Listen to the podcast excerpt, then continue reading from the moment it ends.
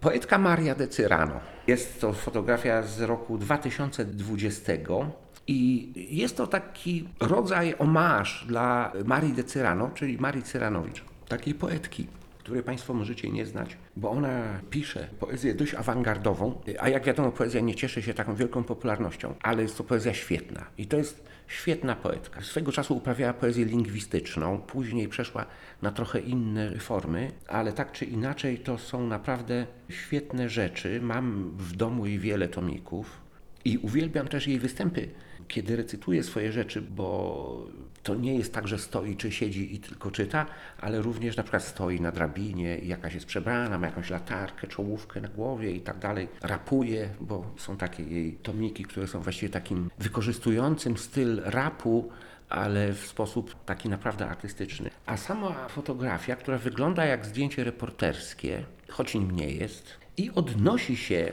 do dosyć znanego zdjęcia. Myślę, że każdy, kto interesuje się fotografią, to rozpoznaje to zdjęcie. Może nie pamięta dokładnie autora, którym jest niejaki Will Counts, a zdjęcie zostało zrobione w 57, 1957 roku w miejscowości Little Rock w stanie Arkansas. I przedstawia ono taką pierwszą Afroamerykankę, która idzie do szkoły, bo się do niej dostała, a za nią biali rasiści, którzy nią tam wy, wyklinają i wrzeszczą na nią. I, no. I tak y, wydawało mi się, że to odniesienie będzie dobre do tej sceny, którą chciałem pokazać, bo Maria jest osobą niebinarną, lubi dziewczęta i jest nauczycielką języka polskiego w jednym z ważniejszych liceów w Warszawie. Wątpię, czy w tej szkole wiedzą o tym, że, że ona jest osobą niebinarną. Wątpię też, czy wiedzą, że jest poetką.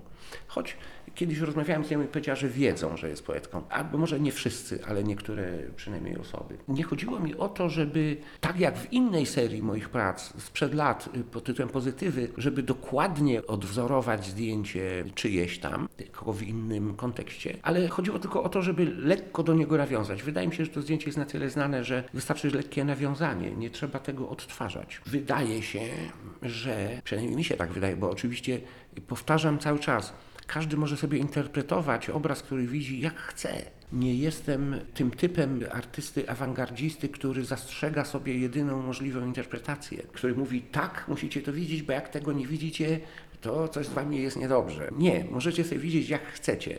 Natomiast ja no ze swojej strony mogę powiedzieć, co chciałem osiągnąć i ewentualnie w tej konfrontacji wyjdzie jak, jakiś y, rezultat z tego. Oczywiście ta praca jest poświęcona tematowi tak zwanego LGBT. Wygląda na to, że ci, którzy prześladują społeczność LGBT, są sami są LGBT, tylko że ukrywają się w przebraniu garniturów takich, jak się nosi w rządowych ławach sejmowych, czy tam jakichś gabinetach. W związku z czym oni też, słyszałem takie wypowiedzi, oni mówią, ale bądź sobie tam LGBT jak chcesz, tylko o tym nie mów. Się po prostu nie anonsuj z tym. Po cichu wszyscy możecie sobie robić, co wam się podoba. Dlatego tak ważną rolę pełni tutaj ten ochroniarz, który mówi, że dobra, dobra, dobra, ale nie wolno robić zdjęć. Może przez to, że to zdjęcie jest takie reportażowe, a też nie wiadomo właściwie, gdzie ono się dzieje i kiedy, bo te stroje osób, właściwie kobiet, które towarzyszą Marii, no to są stroje z, z roku 1938. Tylko sama poetka i ten ochroniarz są współcześni, a na przykład ulica, na której się to dzieje i te domy, to też są jakieś sprzed wojny i właściwie nie wiemy, co to jest za sytuacja, trochę taka jakby sprzed wojny, a może z filmu. Ale powiem tak, że odnoszę takie wrażenie, że zamiast robić cały pełnometrażowy film, wystarczy zrobić jedno zdjęcie, i które sobie można czytać jak się chce. W malarstwie barokowym na przykład, kiedy oczywiście jeszcze nie było mowy o tym, żeby robić filmy, to obrazy były opowieściami. I jak to świetnie opisuje Władysław Strzemiński w swojej teorii widzenia, artysta prowadził widza poprzez obraz, opowiadając historię przy pomocy kontrastów kontrastów kolorystycznych, czy walorystycznych, czy różnych napięć. Tak można budować obraz, więc coś jest najważniejsze, potem wzrok pada gdzie indziej i tak dalej, i tak dalej. Można opowiedzieć całą historię w jednym obrazie. Mam nadzieję, że ten obraz taki właśnie jest. A czemu te stroje są z tego właśnie roku? No nie, ja nie mogę tak mówić wszystkiego. to może to trzeba powiedzieć, bo chyba jedną z najtrudniejszych i najcięższych wyzwań, jakie stoi przed artystą, jest tłumaczyć, czy też opowiadać swój obraz, swoją pracę, tłumaczyć i opowiadać. Bo kiedyś była taka słynna scena, że Fryderyk Wielki bardzo lubił muzykę i Beethoven grał mu wszystkie swoje nowe kawałki i kiedyś zagrał, dla niego oczywiście gra Beethoven, siedzi Fryderyk Wielki ze swoją świtą i tak dalej i gra jakiś kawałek i jest cisza. Skończył grać. Panuje cisza. Nikt nie klaszcze, ponieważ Fryderyk nie klaszcze. Wiadomo.